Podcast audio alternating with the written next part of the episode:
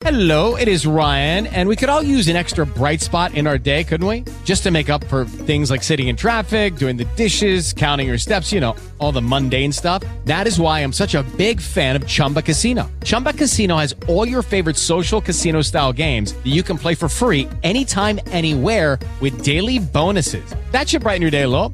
Actually, a lot. So sign up now at chumbacasino.com. That's chumbacasino.com. No purchase necessary. VGW Group. Void were prohibited by law. See terms and conditions. 18 plus. Il piacere di Gabriele D'Annunzio. Ecco, con- concludiamo anche eh, introducendo alla lettura di, di questo romanzo, concludiamo il discorso che abbiamo iniziato su, eh, su Gabriele D'Annunzio.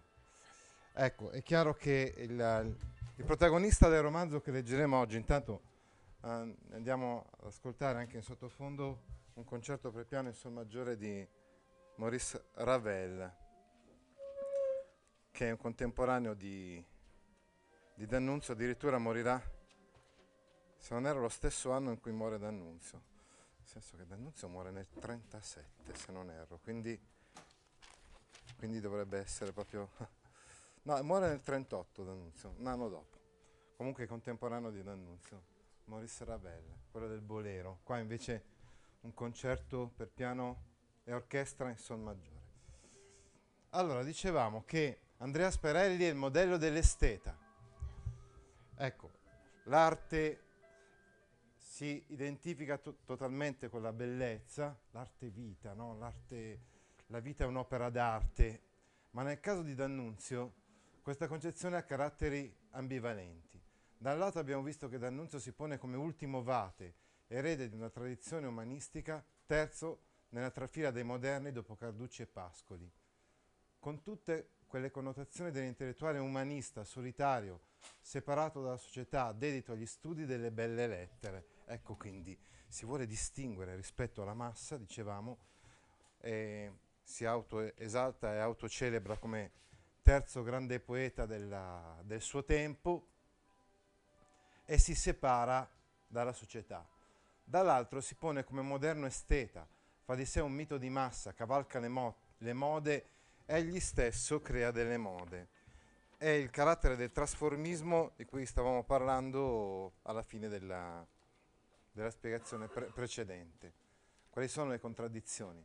Questo aspetto della personalità artistica di D'Annunzio ha un carattere anche paradossale e contraddittorio perché da un lato si pone come mito di massa celebrato in quanto tale, dall'altro come un genio superiore al di sopra delle masse, con un atteggiamento aristocrat- di aristocratica superiorità, che disprezza la società dei consumi e la mercificazione dell'arte. È contraddittorio perché da un, da un lato dice questo, ma dall'altro diventa uno strumento, cioè eh, proprio di, questa, uh, di questo mercato dell'arte e della letteratura, diventa il protagonista principale a cavallo fra 800 e 900.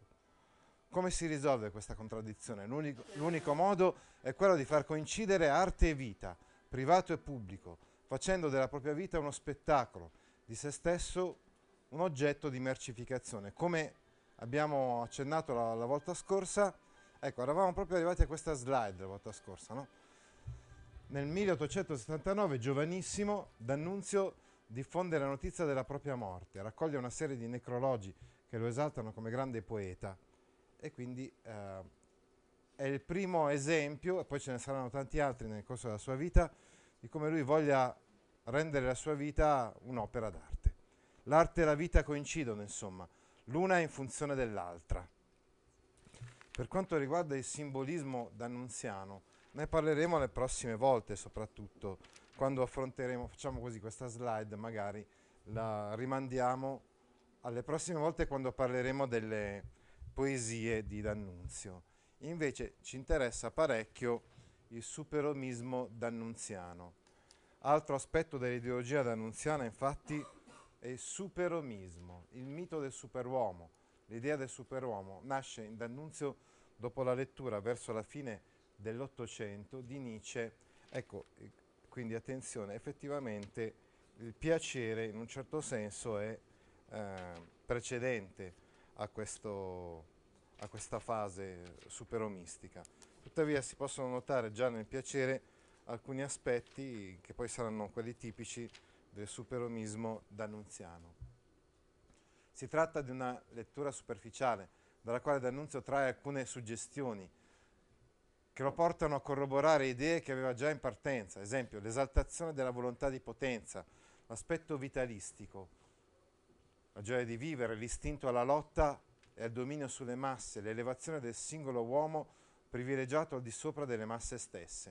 Insomma, come vediamo, D'Annunzio compie una semplificazione del pensiero di Nietzsche paragonabile a quella che avverrà qualche decennio dopo da parte dell'ideologia nazionalsocialista. L'arte. Dopo l'incontro con Nietzsche, l'arte per D'Annunzio diventa uno strumento di questo dominio ideologico sulle masse.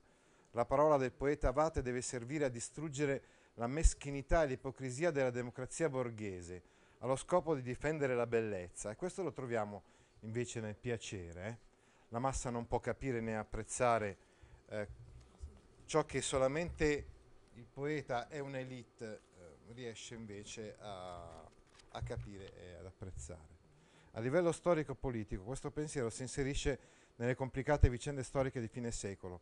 Dopo il fallimento delle imprese coloniali dell'epoca di Crispi, l'alta borghesia imperialista aveva bisogno di un'ideologia forte, basata sull'ordine sociale e sull'aggressività bellica, come esigenza di riscatto. Il superuomo, nella cui persona si identificano arte e vita, sa imporsi sulle masse, sa manipolarle, sa creare miti, um, sa creare miti e modelli di vita. L'uomo forte, inimitabile, invincibile, pensiamo a Mussolini e ai miti che è riuscito a creare intorno alla sua persona.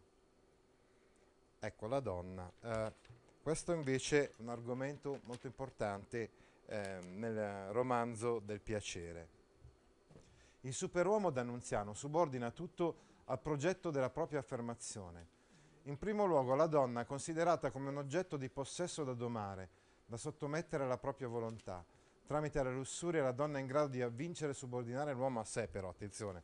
Quindi è vero che, il, ad esempio, il poeta, il, il protagonista, eccetera, cerca di possedere la donna, però spesso i ruoli sono ribaltati. La fan fatale, abbiamo già visto, è in grado lei di avvincere e subordinare l'uomo a sé. Per questo è una forza che l'uomo deve domare e vincere per imporre il proprio dominio sulla donna. Questo porta anche ad, ad atteggiamenti aggressivi nei confronti della donna. Aspetto velleitario. Naturalmente tutto ciò c'è un aspetto velleitario.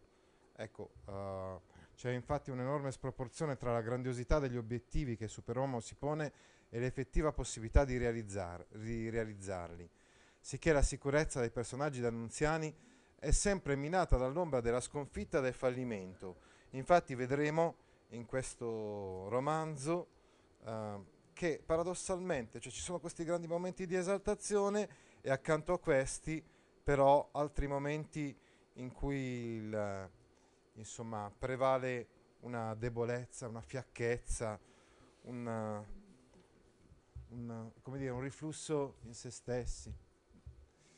Ecco, infatti in tutti i romanzi e le opere d'annunziane domina sempre un senso di annullamento totale, di morte, causato proprio da questo senso di onnipotenza dell'io, che naturalmente non può realizzarsi pienamente, e da qui anche gli aspetti più torbidi e morbosi dei suoi romanzi.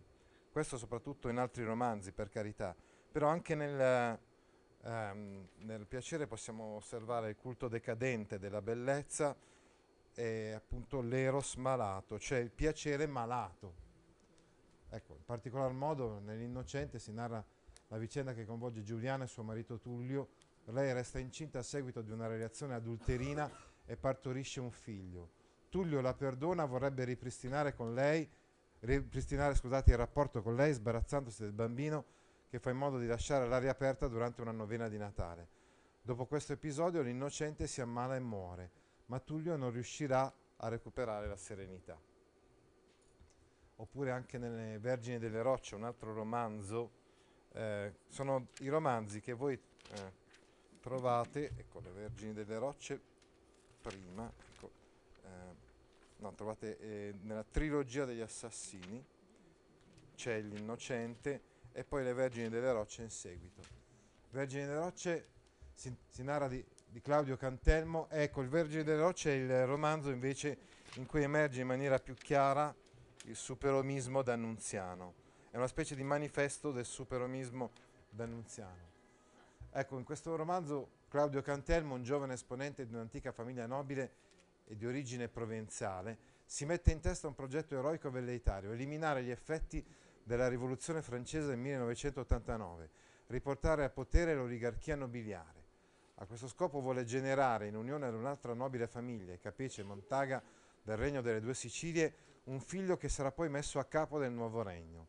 Nella famiglia dei Capice Montaga ci sono tre sorelle, vergini, appunto sono loro le vergini delle rocce, e decide che una di loro sarà la madre di questo eroe eccezionale. Claudio sceglie la più bella delle tre, ma questa rifiuta poiché non vuole deturpare il suo corpo con una gravidanza. Anche l'altra sorella rifiuta perché costretta ad, astri- ad assistere la madre folle e lo esorta a provare con la terza. Claudio, deluso, rinuncia al progetto.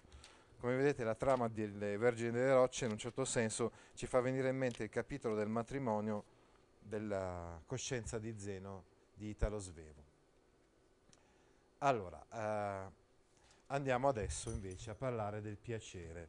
Il piacere, ritorniamo pertanto alla pagina 442, è del 1888 anche se viene pubblicato l'anno dopo, nell'89 da Treves. Abbiamo già sottolineato il fatto che è lo stesso anno in cui viene pubblicato il Mastro Don Gesualdo. Nel periodo romano dunque, quindi uno dei primi periodi eh, insomma, della produzione della vita di D'Annunzio. Rispecchia in pieno le esperienze di vita che D'Annunzio ha avuto in questa fase. La novità è che con questo romanzo entra in Italia l'estetismo, che era stato inaugurato dal romanzo A Rebours di Usman, romanzo francese. Ecco, evidentemente sapete bene che questi due romanzi più il ritratto di Dorian Gray rappresentano eh, i, i, tre grandi manifesti dell'estetismo, romanzi eh, dell'estetismo della fine del secolo dell'Ottocento. Il romanzo diviso in quattro parti, quattro libri, non segue un ordine cronologico degli eventi rigoroso, rigorosamente logico e infatti eh, in particolar modo questo avviene all'inizio, poiché all'inizio c'è una sorta di anticipazione e poi ehm, nel, nel, capitolo secondo eh, si torna indietro a, a, presentare il personaggio come vedremo nel brano che leggeremo. Ecco, eh, nel libro primo e secondo la scena iniziale vede Andrea Sperelli in attesa di, di Elena Muti, una donna, mo, mo, ma ripeto, è un'anticipazione, quindi è relativo ad un reincontro, diciamo, di Andrea e di Elena, dopo un po' di tempo che non si vedevano. Elena Muti è una donna molto affascinante e esuberante, ecco, dicevamo la fan fatale del romanzo, che era stata la sua amante in passato, con la quale aveva interrotto i rapporti, che aveva incontrato casualmente poco tempo prima, fissando un appuntamento con lei. Da questo incontro però Andrea Sperelli, che è innamorato di lei, non ottiene quello che vuole, quindi terminato questo capitolo primo, segue un lungo flashback, ecco appunto a partire dal capitolo secondo che adesso noi leggeremo, che praticamente occupa i primi due libri, che ripercorre la sua precedente storia con Elena Muti. Si erano incontrati a un ricevimento mondano a Roma, avevano iniziato a frequentarsi, incontrandosi sempre in luoghi molto raffinati della capitale. All'improvviso Elena, che era vedova, si era risposata. Per interesse si era sposata con un conte inglese. Andrea quindi si era dato alla vita dissoluta, finché non rimane ferito in un duello, nel quale era stato trascinato dal marito di una delle sue amanti. Si, ti- si ritira quindi in convalescenza, ecco perché vi dicevo, è vero eh, che viene eh, questo personaggio, diciamo, viene esaltato come il grande esteta, eccetera, ma anche momenti di grande eh, ripensamento e di grande eh, incertezza e questo è senz'altro uno di quei momenti, il momento della malattia. Si ritira quindi in convalescenza in una villa al mare di proprietà di sua cugina, la villa Schifanoia. Qui vive con la cugina e conosce un'amica di lei, Maria Ferres, una donna totalmente diversa da Elena Muti, carattere sensibile e delicato di alta spiritualità, si innamora di lei e inizia una relazione con Maria. Elena e Maria, pertanto, sono agli antipodi. Quindi se Elena rappresenta il prototipo, dicevamo, uh, della fan fatale che fa innamorare di sé eh, tantissimi uomini e li circuisce, li sa sedurre ed è mm, in grado di, di, dominarli.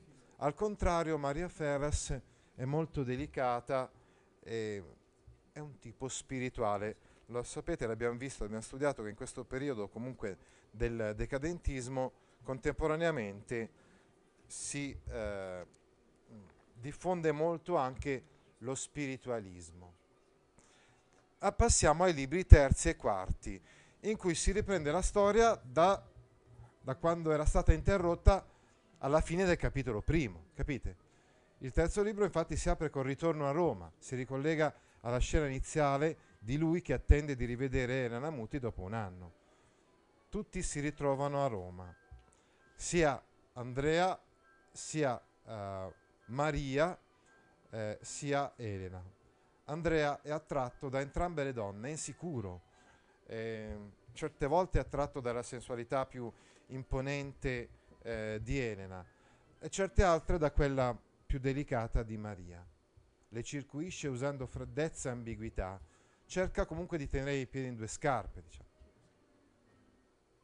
Eh, quella che ama in modo più tormentato e viscerale però è Elena Muti. Vorrebbe quasi fare a meno di questo, di questo rapporto perché sa che lo ferisce maggiormente, eh, lo fa soffrire di più, però non, non, non riesce a farne a meno. Mentre Maria, che lo ama in modo sincero, è usata come un sostitutivo della prima. La situazione è molto complicata. Andrea sembra tra- trarre molto piacere da questo, proprio quando sembra che la sua vita possa continuare in questo modo, così ambiguo, alla fine, durante un amplesso con Maria, nell'impeto della passione, Andrea si lascia sfuggire il nome di Elena.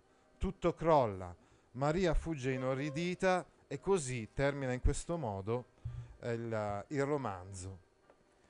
Insomma, Andrea Sperelli è il vero e proprio alter ego di D'Annunzio, che tra l'altro, come abbiamo studiato la volta scorsa nella biografia, anche lui ha avuto tantissime eh, relazioni con donne differenti, diverse anche di carattere. Nel crearlo ovviamente D'Annunzio ha attinto infatti molto della sua esperienza biografica. Sperelli è il tipico esteta che vive una vita tutta votata all'arte, che fa della propria stessa vita un'opera d'arte. Ha atteggiamenti di superiorità aristocratica, parla della democrazia del tempo come grigio diluvio democratico. Rappresenta la trasposizione italiana dell'eroe decadente sulla, pa- sulla base di Desassen, protagonista di Arebur, di Usman o di Oscar Wilde, che D'Annunzio ha assimilato in maniera molto profonda, stupefacente considerando la sua giovane età, il fatto che il romanzo di Usman era uscito appena quattro anni prima. Insomma, nel 1889, quando il naturalismo e il positivismo sembrano ormai conquistare pienamente la cultura italiana, Verga pubblica in volume il Mastro Don Gesualdo d'annunzio dalle stampe il romanzo attraverso cui entra nella nostra letteratura il personaggio dell'eroe decadente. Così come quasi un secolo prima l'eroe delle passioni sconvolgenti assolute, Jacopo Ortis, aveva diffuso la cultura e la sensibilità romantica in Italia, ora il protagonista del piacere, Andrea Sperelli, si fa propulsore e mediatore della tendenza più recente e raffinata della cultura decadente europea, l'estetismo. Come sottolineò Croce, con D'Annunzio risuonò nella letteratura italiana una nota fino ad allora estranea, sensualistica, felina, decadente. Ecco, quando parliamo, quando usiamo questi aggettivi, quando Croce usa questi aggettivi, evidentemente si riferisce in particolar modo ad Elena Muti, in cui um, emergono questi aspetti, la sensualità, la seduzione, ma anche la bestialità insomma, del rapporto, uh, del rapporto ero- ero- l'erotismo, insomma, possiamo dire. servendosi dei più svariati materiali, sopra- soprattutto francesi, Baudelaire, Flaubert, Usman, Verlaine, Moreat, i pre-raffaelliti, ecco, nel campo della pittura, Wagner, che non è francese evidentemente, però ben rappresenta insomma questo passaggio, insomma, questa fase particolare della storia della cultura europea verso la fine dell'Ottocento nel campo della musica. E molti altri ancora, quasi volesse costruire con la sua opera, dice Mario Prats, una monumentale enciclopedia del decadentismo, D'Annunzio si propone di uscire dai limiti del naturalismo, non più imitando ma continuando la natura e anche gareggiando quasi con lei, l'esteta. Ecco, eh, si pone questo obiettivo no? di creare, apprezzare, raccogliere, collezionare, eccetera, opere d'arte che fanno a gara con la natura. Quindi, inaugurando con il piacere un tipo di prosa introspe- introspettiva psicologica che conoscerà in seguito notevoli favori, tenta di scandagliare le complicazioni e le deviazioni della vita mondana e amorosa del protagonista, ultimo discendente di una razza intellettuale educato dal padre a costruire la propria esistenza come un'opera d'arte adesso lo vedremo insomma nella, eh, nel brano che leggeremo? Eh, di come Andrea Sperelli abbia preso molti caratteri eh, da suo padre.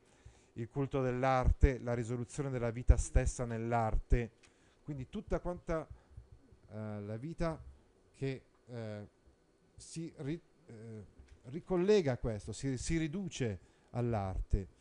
La ricerca del bello di tutto ciò che è prezioso nel più assoluto distacco da ogni convenzione morale, il disprezzo per la volgarità del mondo borghese, accomunano l'Andrea Sperelli di D'Annunzio al Dorian Gray di Oscar Wilde e al Desessin di Usman e ne fanno la versione italiana dell'esteta decadente. Non solo, ma l'anima camaleontica, mutabile, fluida, virtuale di Andrea Sperelli rivela quella mancanza di autenticità, di forza morale, di volontà che si ritroverà in tanti personaggi decadenti crepuscolari, inetti e indifferenti che affollano la letteratura del secolo scorso. Come vi ho detto, a, a parte questo, questo, brano che noi leggeremo no, del capitolo secondo, libro primo, in cui emerge in, in una maniera, dicevamo, quasi di grande esaltazione, emergono i caratteri dell'esteta, ci sono comunque in questo romanzo altri momenti invece di grande incertezza, di grande ecco, mutabilità, eh, grandi cambiamenti. Addirittura, l'abbiamo spiegato per un attimo, Andrea Sperelli sembra abbandonare questo paradigma dell'esteta per diventare sulla scorta della donna che sta amando Maria, per diventare più spirituale, diciamo così. No? Duplice e ambigua appare dunque questa figura in cui convivono sia il grandioso che il meschino, e in modo altrettanto duplice D'Annunzio si medesima e si distacca da essa. Quindi è vero che ci sono molti elementi, eh, diciamo, autobiografici nella, nel piacere di D'Annunzio. Qui intanto stiamo ascoltando Sergei Rachmaninov e il suo sempre concerto per pianoforte in sol minore di Rachmaninov. ecco, stavamo dicendo uh, che si immedesima e si distacca da essere allo stesso tempo, quindi uh, è autobiografico Andrea Sperelli, ma anche l'autore si distacca da lui. Non è un, un'autobiografia, insomma.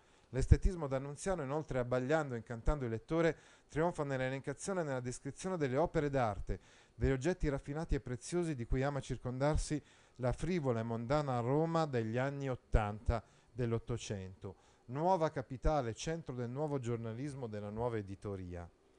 Ecco, infatti, vedremo, ci sono le riviste, mh, mm, eh, ci sono dei salotti culturali di, nella Roma dell'epoca di cui Gabriele D'Annunzio è uno dei protagonisti. Non la Roma classica dei Cesari degli Archi, delle Terme dei Fori, che al tempo del piacere aveva il suo avato in Carducci, Ma la Roma tardo rinascimentale barocca delle ville, delle fontane, delle chiese era il grande amore di Andrea Sperelli e questo lo vedremo comunque nel brano che leggeremo. Ma da tutta que- quella magnificenza aspira un senso di decadenza e di disfacimento, per cui Roma sembra adagiarsi tutta quanta d'oro, come una città dell'estremo oriente, sotto un cielo quasi latteo, diafano, in una primavera dei morti grave e soave. Ecco, dicevamo il senso della decadenza eh, che accomuna la, la, Roma del tempo alla Bisanzio, ad esempio, o alla, a, diciamo, alla Roma tardo antica. Ecco. Roma capitale dell'estetismo infatti sembra una nuova Bisanzio, capitale del declino imperiale, e il piacere diviene il romanzo della Roma bizantina, chiamata così anche per il, eh, titolo di una rivista che era molto in auge all'epoca.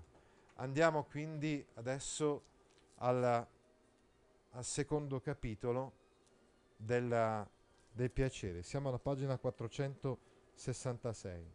In questo brano il narratore fornisce un profilo, un profilo culturale e psicologico di Andrea Sperelli, soprattutto a partire dalle sue sentenze, dalle sue frasi fatte, insomma, che sintetizzavano le sue scelte eh, di vita. Ma il ritratto che emerge è già fatto tutto quanto di luci e di ombre, di grandi qualità anche, ma di pe- pericolosi difetti, a cominciare dalla debolezza della volontà e del senso morale.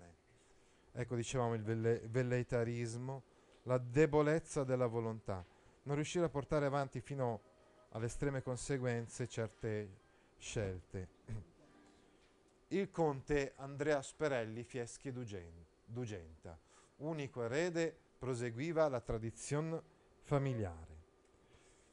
Egli era in verità l'ideal tipo del giovine signore, il giovine signore è un esplicito rimando alla protagonista del giorno di Parini, vi ricordate? Vi ricordate? E mentre Parini l'illuminista uh, stigmatizzava e quindi voleva proprio presentarci gli aspetti negativi di questo giovane signore, al contrario, D'Annunzio lo esalta, ce lo presenta come, um, come alter ego suo, diciamo. È il legittimo campione di una stirpe di gentiluomini, di artisti eleganti, ultimo discendente di una razza intellettuale. Ecco, quindi dicevamo il senso aristocratico della distinzione del nostro personaggio rispetto a tutti gli altri, insomma. Eh, anche se eh, possiamo, uh, possiamo, notare uh, in questa citazione quasi di, di, Parini il senso di una presa di distanza critica. Nello stesso tempo il narratore esalta Andrea Sperelli, ma anche, come abbiamo appena spiegato, uh, se ne distacca un po'. Egli era, per così dire, tutto impregnato di arte. La sua adolescenza, nutrita di studi vari e profondi, parve prodigiosa. Egli alternò fino a vent'anni le lunghe letture con i lunghi viaggi in compagnia del padre. Ecco, infatti adesso vedremo eh, l'influsso importante che ha avuto il padre di Andrea Sperelli. No? E poté compiere la sua straordinaria educazione estetica sotto la cura paterna, senza restrizioni e constrizioni di pedagoghi. La sua formazione pertanto non è avvenuta nei luoghi canonici della scuola, ma è avvenuta accompagnando il padre, senza quindi dei maestri insomma, che lo indirizzassero. L'unico suo maestro di vita è stato il padre. I viaggi più che le scuole, no? le letture, mh, mm, le letture appunto dicevamo libere, piuttosto che non quelle eh, imposte. Dal padre appunto ebbe il gusto delle cose d'arte, il culto appassionato della bellezza, il paradossale disprezzo dei pregiudizi, l'avidità del piacere. Questo padre, cresciuto in mezzo agli estremi splendori della corte borbonica, sapeva largamente vivere. Ecco, ci viene in mente qua il Gattopardo di Tomasi di Lampedusa. Perché? Perché il padre di Andrea Sperelli dice è vissuto in mezzo agli estremi splendori della corte borbonica, cioè l'ultima forse grande corte aristocratica eh, in Italia, nell'Italia meridionale, che aveva resistito fino a quando non ci fu uh, l'arrivo appunto di Garibaldi e poi l'unificazione italiana.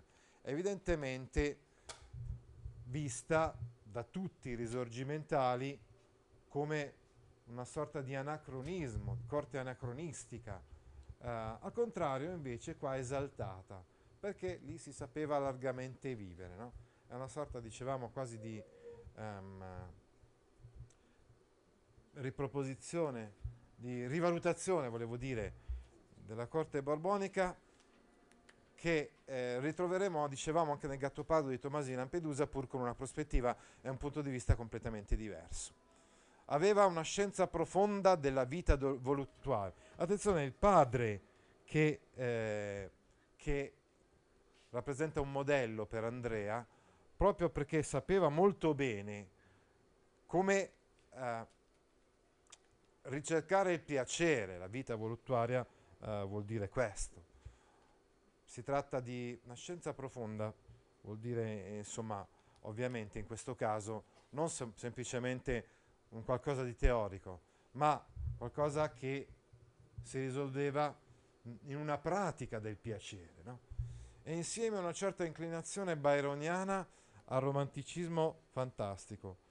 Byron infatti è quel poeta romantico inglese avventuroso che ha fatto dei viaggi, anche molto importanti viaggi in Italia, una, una, diciamo una parte importante della sua vita, e i viaggi abbiamo visto sono importanti anche per Andrea Sperelli, e che aveva concepito personaggi eroici, ribelli e tenebrosi e scenari esotici.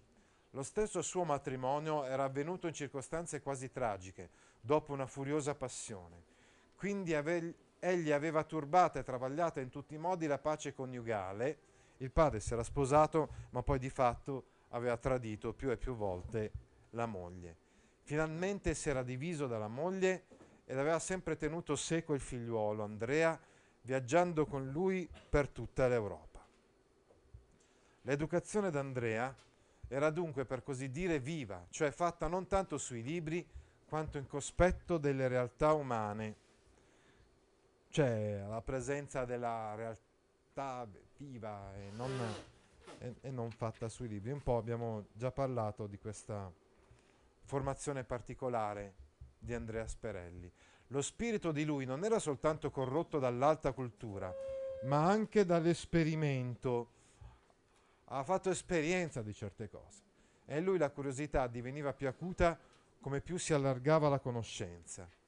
Fin dal principio egli fu prodigo di sé, cioè insomma fu generoso fino quasi a consumare tutte quante le sue energie. Generoso di sé vuol dire che voleva sperimentare tutto, insomma. Poiché la grande forza sensitiva onde egli era dotato non si stancava mai di fornire tesori alle sue prodigalità.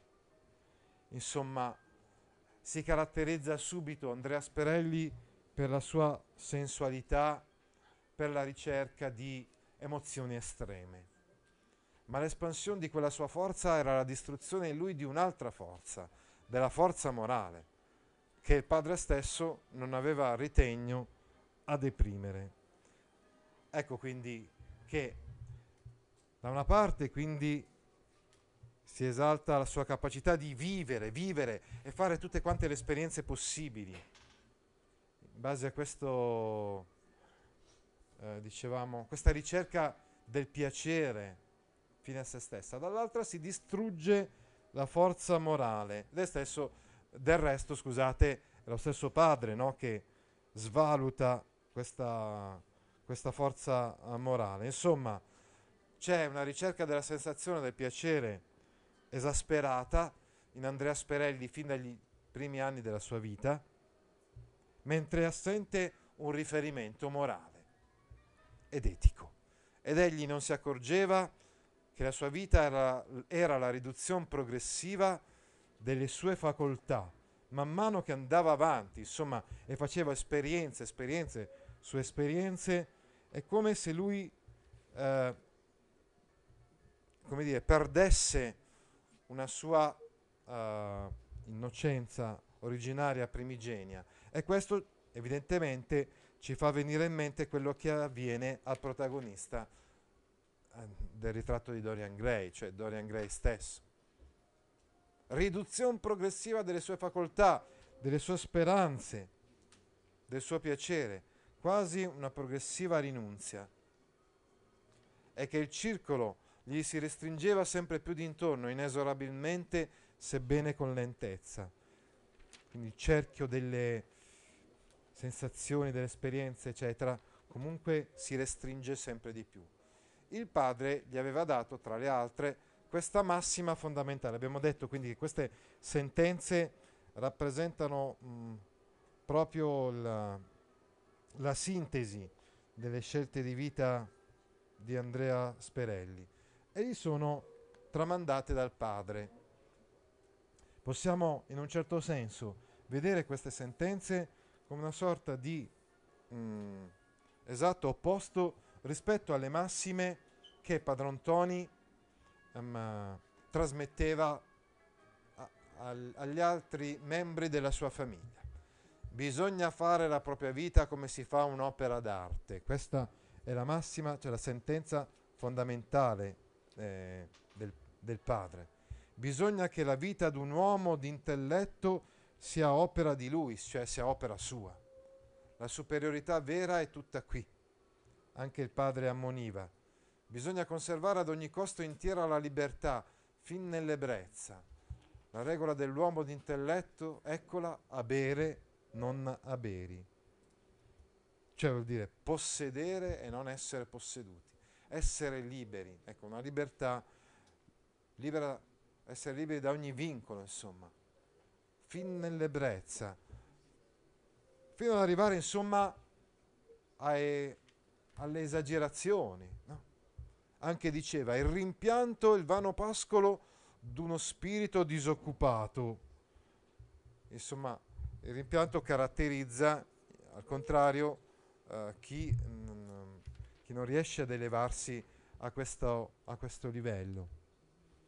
Bisogna soprattutto evitare il rimpianto, occupando sempre lo spirito con nuove sensazioni e con nuove immaginazioni. Ecco, in, questa, in questo rifiuto del rimpianto, una, una importante massima di vita gli dà il padre, cioè goditi tutto, non, non impedirti, non ostacolare niente, non impedirti niente in base a leggi morali, perché poi altrimenti questo rimpianto uh, ti, ti, farebbe star male, come dire, attutisci le voci della tua coscienza.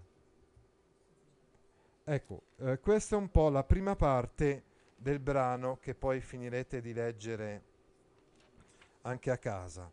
Eh, la seconda parte del, del brano si caratterizza invece per la presentazione di quella che è la Roma esaltata da Andrea Sperelli. Abbiamo già spiegato, non è la Roma della grande antichità romana, Roma suo grande amore, sì, ma attenzione, non la Roma dei Cesari, non la Roma dell'antico impero romano, del Colosseo, dei fori imperiali e delle rovine, non la Roma degli archi, delle terme, dei fori, ma la Roma delle ville, delle fontane, delle chiese, dicevamo la Roma barocca per esempio, no? E, attenzione, si tratta però, ecco, tutte le volte che parla della Chiesa, eh, Andrea Sperelli lo fa in un modo molto superficiale, no? Perché è attratto, diciamo, da, dalla magnificenza della, della, Chiesa, appunto, diciamo, le chiese barocche, persino anche dai profumi, dagli odori che trova in essa, non perché assolutamente abbia un, uno spirito religioso. Egli avrebbe dato tutto il Colosseo per la Villa Medici, una delle più antiche e belle residenze romane con vista panoramica sulla città, costruita tra il 1566 e il 1575, quindi diciamo in piena epoca della Controriforma. Il campo vaccino, il campo vaccino è l'area dell'antico foro romano perché, perché era il mercato dei buoi, insomma, per la Piazza di Spagna. Piazza di Spagna invece è, è stata costruita appunto a cavallo fra 1500 e 1600. C'è la Fontana dei Bernini, Piazza di Spagna. L'arco di Tito l'avrebbe dato via l'arco di Tito, quello fatto erigere da Domiziano alla fine del primo secolo d.C. in onore del predecessore Tito. L'avrebbe dato via per la fontanella delle tartarughe e questa è davvero una delle opere eh, più eh, barocche, possiamo dire, eh, del, di Roma. Eh, mostra dei fanciulli che sollevando le braccia aiutano delle tartarughe a salire nella vasca superiore. Eh, ideata da Giacomo della Porta, realizzata da Taddeo Landini nel 1585, completata da Bernini, ancora una volta questo grande artista del Seicento eh, barocco, insomma. La magnificenza principesca dei, Dolon, de, scusate, dei Colonna, dei Doria, dei Barberini l'attraeva assai più della ruinata grandiosità imperiale. Si tratta delle famiglie, famose famiglie eh, romane, che avevano tra l'altro dato alla Chiesa papi e cardinali. Preferiva queste rispetto alla grandiosità imperiale. Il suo gran sogno era di possedere un palazzo incoronato da Michelangelo e istoriato dai Car- Caracci, come quello farnese, il palazzo farnese. Um, I farnesi erano appunto una delle famiglie che poi eh, diciamo ebbe anche dei papi.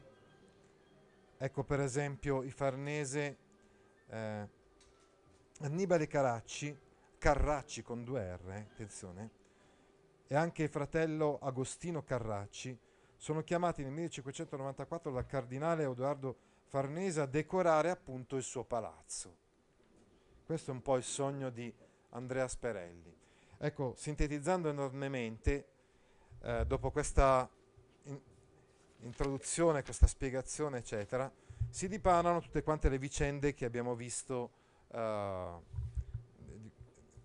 abbiamo sintetizzato anche in precedenza. Vorrei sottolineare questo, che dopo comunque la convalescenza, perché era stato ferito in un duello, Andrea Sperelli vuole sperimentare un piacere nuovo, possedere insomma una donna casta e pura, Maria, che dicevamo esattamente l'opposto di Elena. Apparentemente Andrea è in preda, in preda a una crisi mistica e spirituale. In realtà il cambiamento di vita è solo momentaneo ed è perfettamente in linea con i canoni dell'estetismo, poiché il protagonista è condannato alle passioni effimere e quindi vede anche questa avventura, tra virgolette, matrimoniale, spirituale, con una donna molto più casta e pura come Maria, come una specie di suo capriccio. E questo risulta evidente, come abbiamo già detto, alla fine della, del libro, quando lui pronuncia quel nome, il nome di Elena, proprio nel pieno di un uh, rapporto d'amore con la, con la, moglie, con la moglie Maria. A questo punto, una volta che lui si svela davanti a Maria, Maria non può far altro se non scappar via, insomma, eh, richiudere la porta dietro di sé. Si conclude così il piacere di Gabriele D'Annunzio. With the Lucky Land slots, you can get lucky just about anywhere. This is your captain speaking. Uh, we've got clear runway and the weather's fine, but we're just going to circle up here a while and uh, get lucky. No, no, nothing like that. It's just these cash prizes add up quick. So I suggest you sit back, keep your tray table upright, and start getting lucky. Play for free at LuckyLandSlots.com. Are you feeling lucky? No purchase necessary. Void where prohibited by law. 18 plus terms and conditions apply. See website for details.